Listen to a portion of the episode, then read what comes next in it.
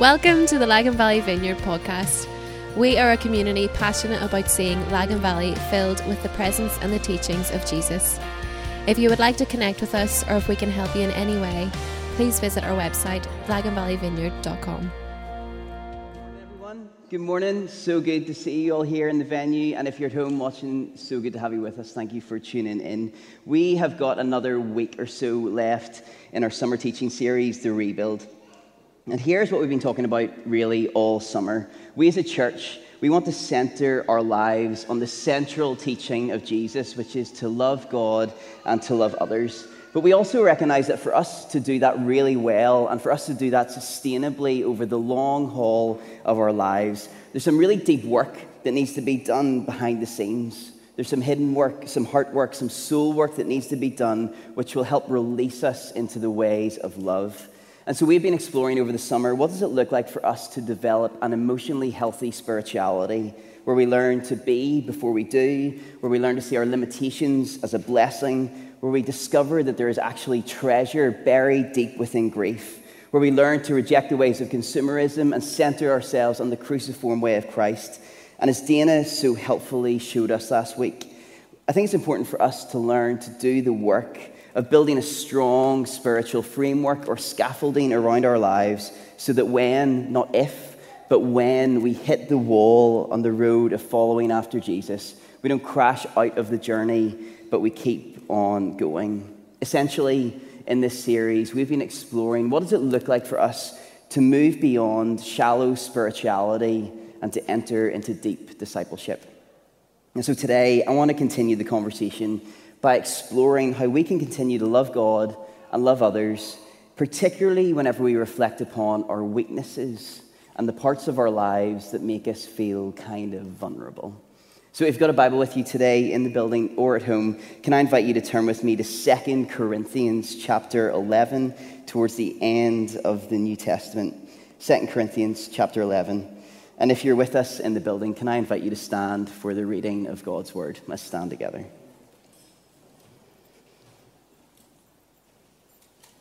This is 2 Corinthians 11, verse 30. We'll start there. Come, Holy Spirit.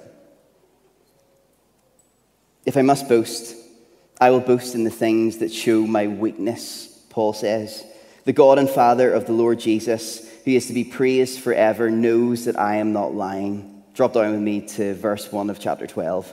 I must go on boasting Although there is nothing to be gained, I will go on to revelations and visions from the Lord. I know a man in Christ who 14 years ago was caught up to the third heaven. And whether it was in the body or out of the body, I do not know. God knows. And I know that this man, whether in the body or apart from the body, I do not know, but God knows, was caught up to paradise and heard inexpressible things, things that no one is permitted to tell. I will boast about a man like that, but I will not boast about myself except about my weaknesses. Even if I should choose to boast, I would not be a fool because I would be speaking the truth. But I refrain so that no one will think more of me than is warranted by what I do or say, or because of these surpassingly great revelations. Therefore, in order to keep me from becoming conceited, I was given a thorn in my flesh, a messenger of Satan to torment me. Three times I pleaded with the Lord to take it away from me, but he said to me, My grace is sufficient for you, for my power is made perfect in weakness. Therefore, I will boast all the more gladly about my weaknesses, so that Christ's power may rest on me. That is why, for Christ's sake, I delight in weaknesses, in insults, in hardships, in persecutions, in difficulties. For when I am weak, then I am strong. This is the word of the Lord, given to us so that we may know the glory of the Father, may practice the way of the Son and be filled over and over and over again by the power of His Holy Spirit. Amen. You can grab a seat. Have you ever held a beach ball under the water for any length of time? You kind of shove it down, you hold it down at the beach. If you do that, you'll realize it kind of takes it out of you.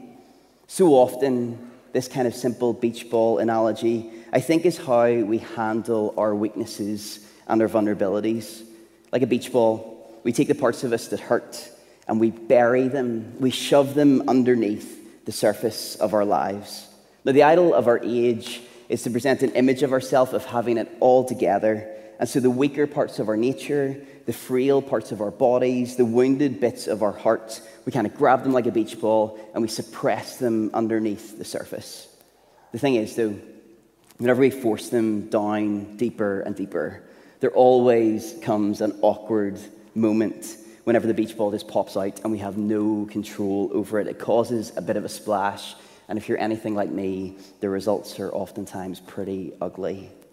Before God and before others, we feel as if we can't appear weak. And so, for many of us, whenever it comes to practicing our faith, we shove our woundedness and our vulnerabilities as deep as we possibly can. And yet, I want to put to you today one thing and it's simply this that to be fully, truly human is to embrace the paradox that we are all strong and we are all weak, oftentimes at exactly the same time. I think we need to, we need to develop a much better way of thinking about weakness. We need to develop a better theology of weakness. And like all good theology, that begins by having a conversation with Hannah, first of all, and also by looking at the life of Jesus who, in embodying the fullest and truest expression of humanity, was both strong and he was weak. Now, we recognize Jesus' strength and his authority, don't we? But whenever you begin to explore Jesus' life, what is first surprising, even shocking, is just how much of his life was full of vulnerability. Jesus was born dependent upon a peasant teenage mother into poverty and into obscurity. It's really important for us this week, of all weeks, to remember that Jesus lived as a refugee in Egypt, and he lived later on in the Badlands of Nazareth, a backward town. He was practically homeless. He had no possessions. He was dependent upon the hospitality of others all the time. Whenever crowds went looking for him, as they did all the time, Jesus oftentimes was nowhere to be seen. He got tired, he napped, praise God, we can do that too, and he wept at the graveside of his friends. Time and time again, we see throughout the Gospels, Jesus kept trying to explain to his disciples what would await him in Jerusalem. But his disciples couldn't quite get their heads around it because they couldn't see that strength and power are made perfect in death and in weakness. Jesus' triumphal entry into Jerusalem was on a donkey. He was betrayed and sorrowful to the point of death. He goes to pray in the garden before he is arrested, before the beatings, and before the abandonment. And hanging on a Roman cross, Jesus doesn't cry out the words of Psalm 23, the Lord is my shepherd. Instead, he cries out the words of the psalm before it, Psalm 22, My God, my God, why have you forsaken me? Before Jesus, naked, alone, wounded, breathes out his last. Vulnerability is ultimately taking a risk it's taking the risk on being wounded. And it's a risk that we take, particularly whenever we seek to live life to its fullness. And in the way of Jesus, we see something that doesn't really make an awful lot of sense to us that vulnerability is the thing that releases the love and the power of God. Jesus never suppressed his weaknesses like a beach ball under the water. Instead, he shows us the way of flourishing. Because just as the power and love of Jesus was made known through the cross, so his authority is also released through our weaknesses and vulnerabilities. In fact, maturity in Christ is often matched by an ever increasing sense of our own weaknesses. Consider the life of Paul. Raymond, do you want to flick up the first slide for me there? In AD 49, um, Paul was an apostle. Uh, he was an apprentice of Jesus for about 14 years. And he's speaking about the other apostles. And he says this As for those who were held in high esteem, whatever they were makes no difference to me. You can kind of hear a sense of competitiveness. Paul's trying to be a baller, doesn't really work out for him. It feels a little bit clunky and awkward whenever he says these things. Roll on six years later, and Paul says, I am the least of all of the apostles. Notice in six years the softening of Paul's heart as he recognizes his own weaknesses. Five years later, he says this I am the least of the Lord's people. Paul's saying, I'm not even the least of the apostles, I'm actually the least of any followers of Jesus. And then two years before he dies in AD 65, he goes on even further to say, I am the worst, not of the apostles, not of Christians, but of every single person. While he was going on this inward journey of softening, recognizing his own weaknesses, it's really important for us to recognize that Paul's authority in Christ was actually increasing all of the time. As Paul goes on this inward journey towards his weaknesses, not pushing them down, but befriending them, we actually see that there were more miracles taking place. There were more church plants. There were more leaders that were being established. There were more signs and wonders. Paul became stronger by embracing his weaknesses rather than trying to push them down. Which leads us to our teaching text today. If you've still got your Bible open, or if you haven't, turn with me again to 2 Corinthians chapter 11. Let me give you a little bit of context here. Paul was the founding pastor of the church in Corinth, and as he would do, he'd plant a church, establish some leaders, and then he would move on. But as Paul moved on, the church began to be led by a bunch of what he would call super apostles, a bit of a dig from him there. These were leaders that came to Corinth trying to impress everybody with how strong, how talented, and how impressive they were. And they used to slag off Paul all of the time. You'd say, Paul's poor. He's always been persecuted. He's always moaning. He's always a bit angry. And also, he is not a good communicator. But look at us. The super apostles were rich, we're talented, we're impressive. So come and follow us. And in chapter 11, of 2 Corinthians, Paul has been going after these super apostles. They've been attacking his credibility, so he begins to lay out all of his credentials. But in verse 30, just while Paul is getting going eight mile style, he pivots and he says this If I must boast, I will boast in things that show my weakness. And then at the start of chapter 12, he begins to share a story about a bloke who he knows who has experienced the most dramatic encounter with Christ. He's been literally led into the throne room of Christ in the heavenlies. This is the encounter that all of us want to experience if we follow Jesus. But what's really fascinating about this is that it is very likely that the bloke that Paul is talking about is actually Paul himself.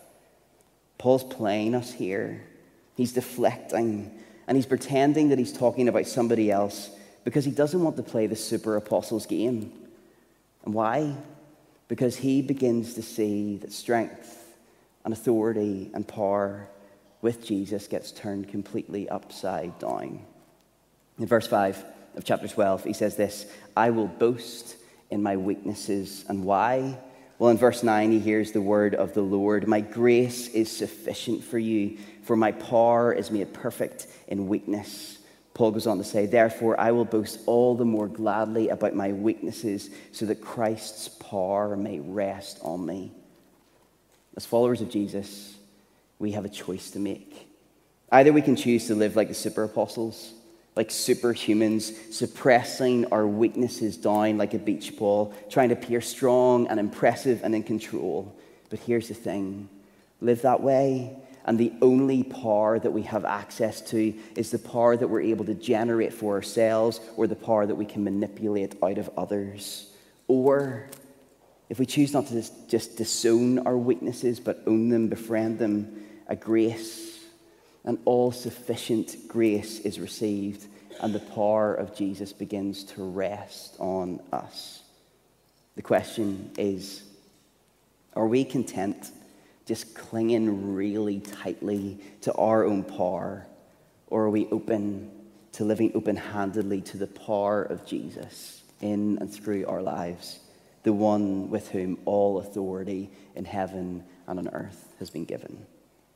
Our weaknesses, they actually possess a bit of a secret power. They open us up and they invite us to draw upon the power of someone who is so much stronger than we are. In verse 7, Paul mentions that he's been able to avoid believing his own hype because of a thorn in his flesh. Now, we don't know what this thorn is exactly, but we can tell that it provides him with a constant state of weakness, so much so that Paul asks for it to be removed three times. Now, his turn of phrase is really interesting here because he's echoing that moment in Jesus' crucifixion whenever a crown of thorns is placed on his head. At Jesus' weakest moment, a crown of thorns is placed on his head to mock him. When actually, through the lens of the kingdom, this is the crowning moment for the King of Kings, who, because he risked it all and rose from the grave, is now sat at the seat of glory and rules with an authority that is making everything new. What am I trying to say? To release the authority that will resurrect all things, Jesus didn't dismiss the weak and wounded state.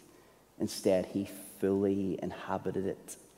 Weakness doesn't restrict us from the power of God. We actually get to draw upon his perfect power in our weakness. Vulnerability, it doesn't hold us back from the authority of the kingdom. In fact, it may just be the thing that actually releases it. I don't need to go into any details because it would be remarkably unhelpful for both you and me, but you can just trust me whenever I say this. Time and time again, over the course of my life, there has been one consistent pattern. It is in the moments whenever I am weakest, the moments whenever I'm most fragile, in the moments whenever I'm grieving, in the moments whenever I feel stuck, in the moments whenever life hits me the hardest, that I can say that I have experienced the life of Jesus in the most powerful of ways.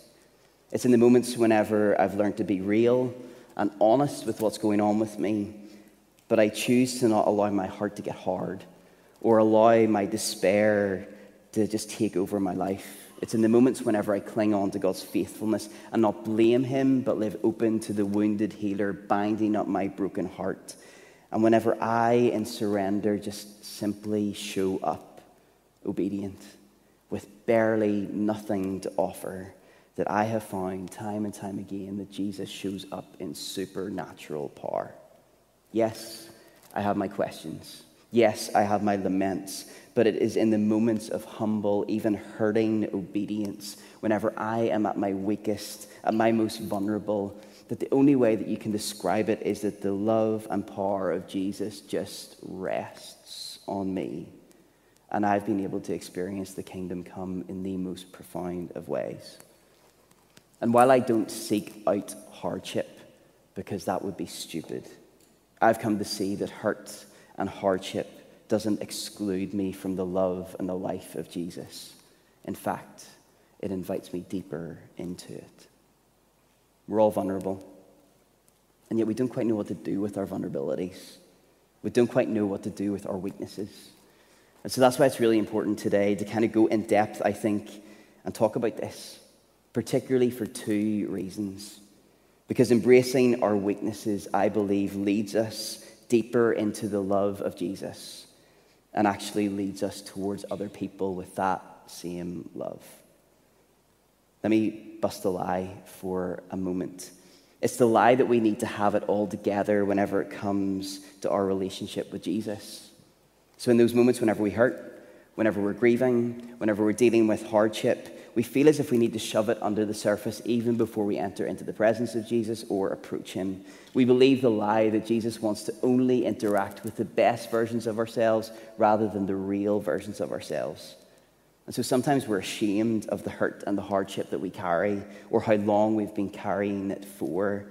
And just like shame avoids eye contact, so we avoid the loving gaze of Jesus, believing that what we're going through is a bit of a like punishment that kind of pushes us out of his love.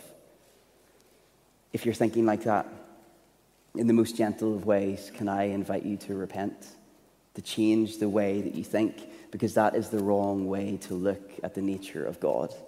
Because as the psalmist writes, the Lord is near to those whose hearts are broken. He saves those whose spirits are crushed. Listen to me, please. Weakness and vulnerability, they don't separate you from the love of God. They actually enfold you deeper into it. Or as Ann Voskamp so beautifully would say, what if the deeper you know your own brokenness, the deeper you get to experience your own sense of belovedness? That is the gospel right there. We don't need to hide our hurts from Jesus. We can be honest with Him because He is our great high priest who sympathizes with us in our weaknesses so we can approach His throne of grace with confidence so that we're able to receive mercy and find grace at our time of need. We can live open and unafraid with God because in our weaknesses, He rushes towards us. He embraces us with tender love and He whispers to us, I'm right here. Let's talk about others for a moment. Because whenever we bump up against our own weaknesses, I think it's easy for us to become quite inward, right? A bit focused on ourselves and ourselves alone. Now, I want to be really clear before I say what I'm about to say. Whenever we go through hard, difficult things, it is essential for us to take care of ourselves, to go gentle on ourselves, to receive help, to make some healthy choices, to receive good counsel, and to rest. Period. Right? And yet, even at our weakest of moments, we are still invited to center our lives on the central teaching of Jesus to love God and to love others. Paul says this earlier on in his letter to the church in Corinth. It's going to appear on the screen. We are hard pressed on every side, but we are not crushed, perplexed, but not in despair, persecuted, but not abandoned, struck down, but not destroyed. We always carry around in our body the death of Jesus, so that the life of Jesus may also be revealed in our body. For we who are alive are always being given over to death for Jesus' sake, so that his life may also be revealed in our mortal body. And notice verse 12. So then, death is at work in us, but life is at work in you. Paul is going through some pretty heavy things right here, and he's left humbled. And yet, despite all of that, he remains obedient to the ways of Jesus, even as he hurts. Death is at work in him, but others around him are experiencing life. I believe that real life living in the kingdom of heaven oftentimes looks like Romans chapter, uh, Romans chapter 5, where suffering produces perseverance, perseverance produces character, and character produces hope. Hope, by the way, which is the New Testament nickname for resurrection. Because even as we, in our suffering, choose to continue to love God and to love others, that shapes our very nature through our perseverance. And in fact, it releases resurrection for other people to encounter even though we may have so little to offer, even though we may not even have 1% to offer, even at our weakest of points, if we choose to take the form of the servant, I find, and I wholeheartedly believe, that Jesus supernaturally takes the little that we offer and multiplies it so that other people are able to experience resurrection. This is the way of Jesus where he was obedient to the point of death so that resurrection power was able to transform the world. Our vulnerabilities don't rule us out from the ways of the kingdom because in the economy of the kingdom, through our hardship, hope is released. I've talked a lot. I've went quite deep.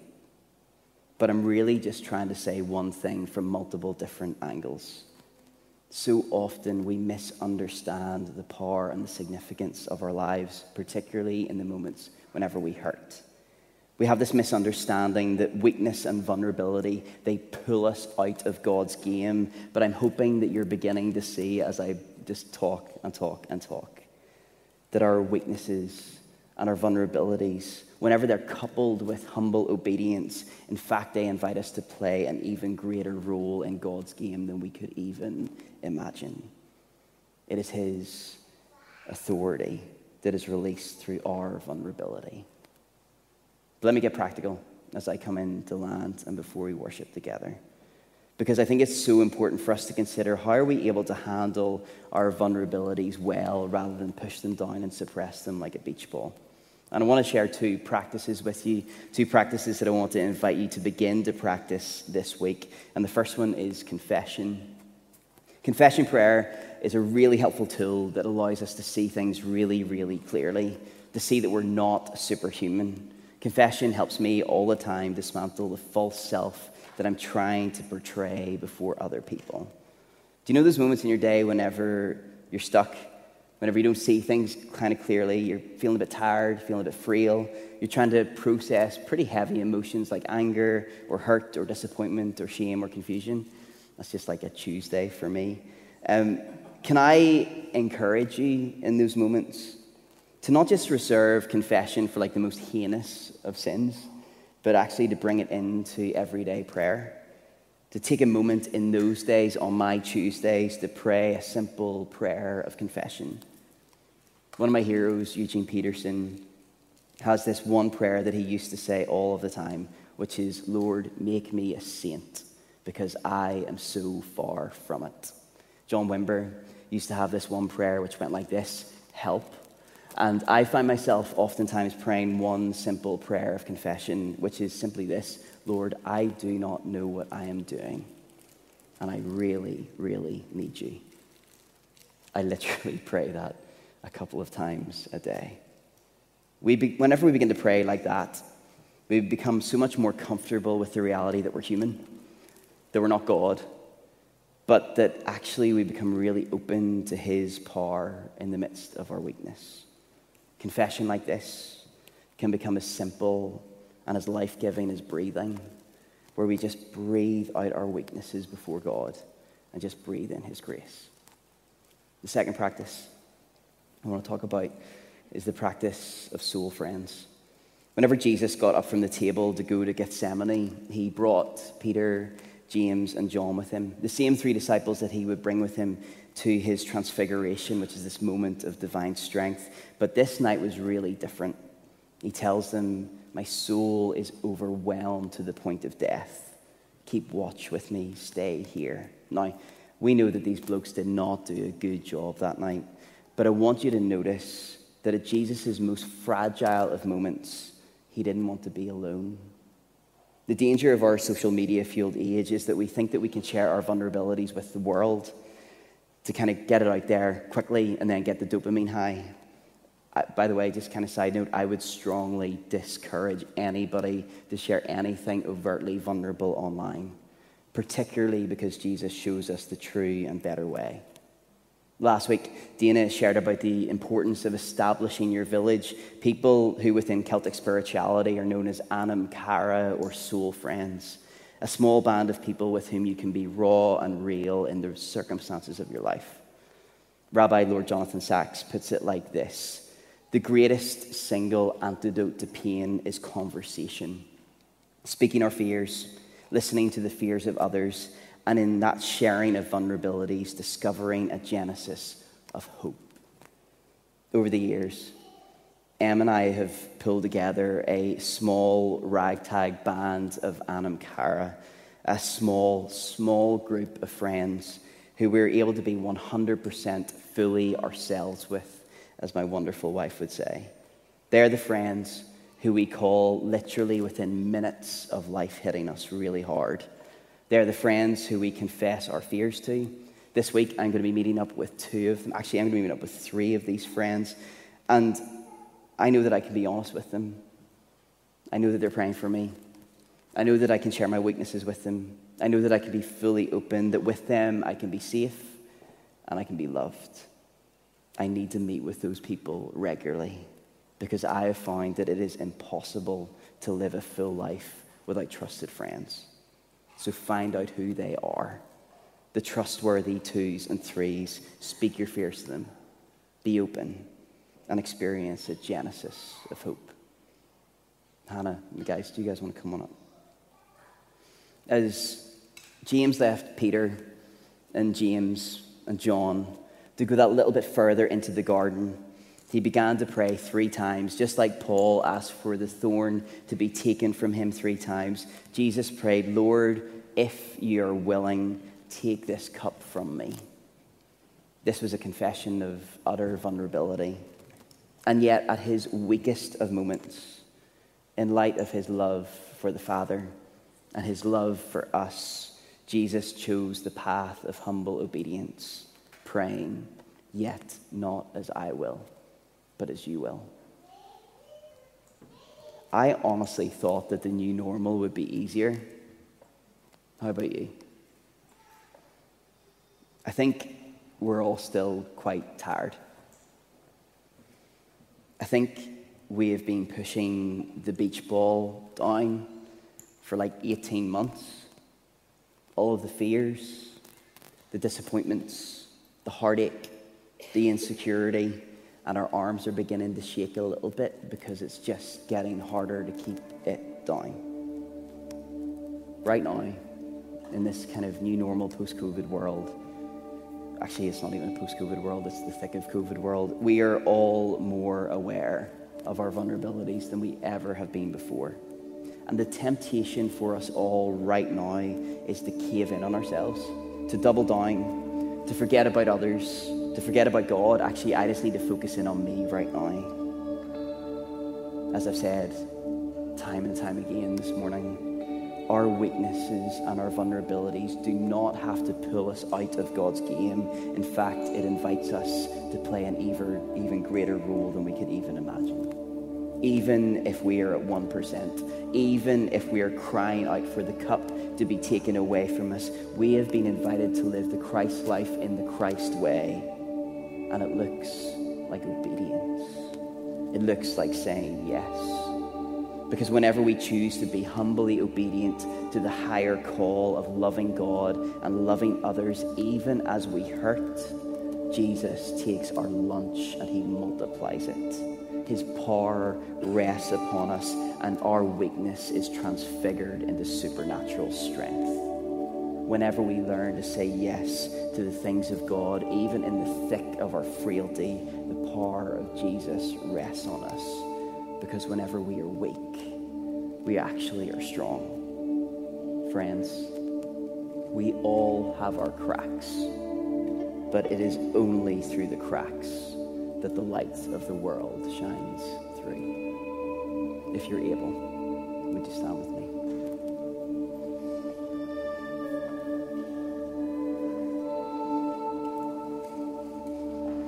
Can I invite you, before we worship, just to take a moment?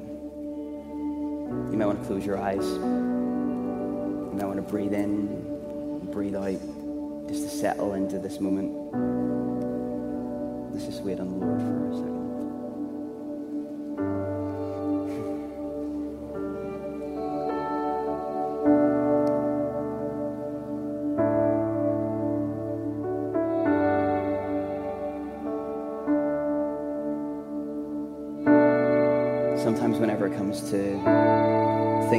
Hard, all we can see is our sense of brokenness.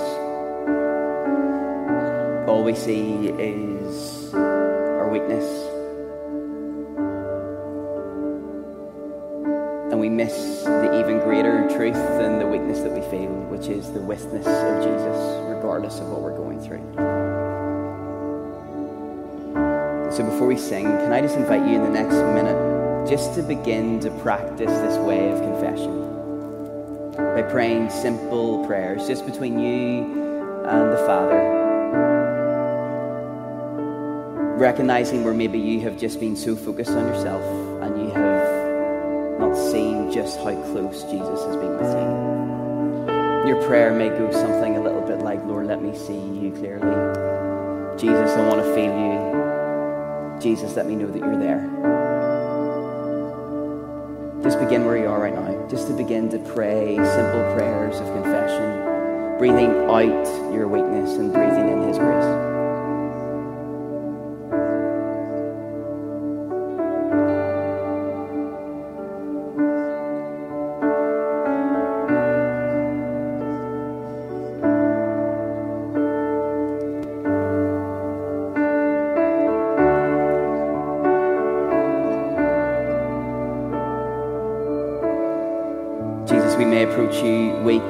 Fragile, frail this morning. But help us to see the even greater truth that you are with us, you're for us, and that you're faithful. Holy Spirit, I want to invite you just to come and to minister to us deeply, tenderly, and intimately. As you're doing to the whole world, pulling together the broken and fragmented pieces of our lives and making us new. Jesus, we need you. we're so thankful that you're with us. and that you're for us in every season and circumstance of life. Help us to see you clearly,